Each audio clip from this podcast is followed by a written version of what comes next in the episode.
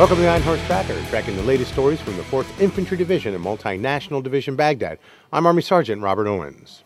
Iraqi security forces, along with Multinational Division Baghdad soldiers, continue to discover weapons caches thanks in great part to the Baghdad locals. Specialist Christopher Herff has more details. Recently, on June 9th and 10th, Iraqi security forces and multinational division Baghdad soldiers have discovered weapons caches in several Baghdad neighborhoods. Iraqi Army soldiers with the 2nd Battalion, 22nd Brigade, 6th Iraqi Army Division discovered a cache in Baghdad's Kadamiyah district based on a tip from a local citizen. The cache consisted of a light anti armor rocket, cell phone, two handheld grenades, body armor, four heavy weapons barrels, various types of grenades, and small arms ammunition.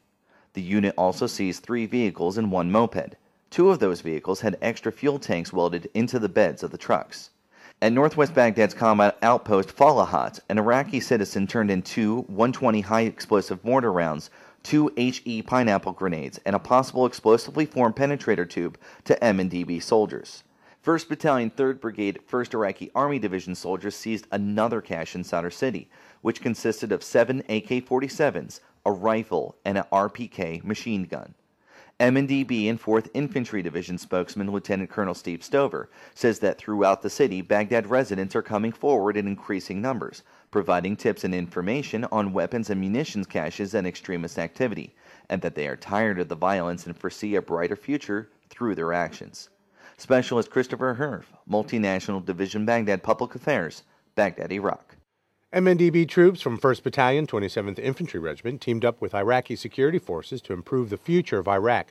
Army Sergeant Marshall Pesta says that starts with the children. Multinational Division Baghdad troops and Iraqi security forces came together to rebuild and reopen the Al Thoha school in the Taji district. Al Qaeda destroyed the school two years ago, but with the help of American and Iraqi soldiers rebuilding, the school is ready to welcome children once again. Soldiers from the 1st Battalion, 27th Infantry Regiment, part of the 2nd Stryker Brigade Combat Team, 25th Infantry Division, spent the past six months assisting the Iraqi security members with rebuilding the school.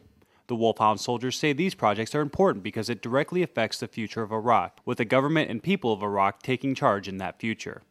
Reporting for Multinational Division Baghdad Public Affairs, I'm Army Sergeant Marshall Pesta. And that's today's Iron Horse Tracker. To learn more about the unit supporting Multinational Division Baghdad and the 4th Infantry Division, check out our website at www.hood.army.mil slash 4ID. From Baghdad, I'm Army Sergeant Robert Owens.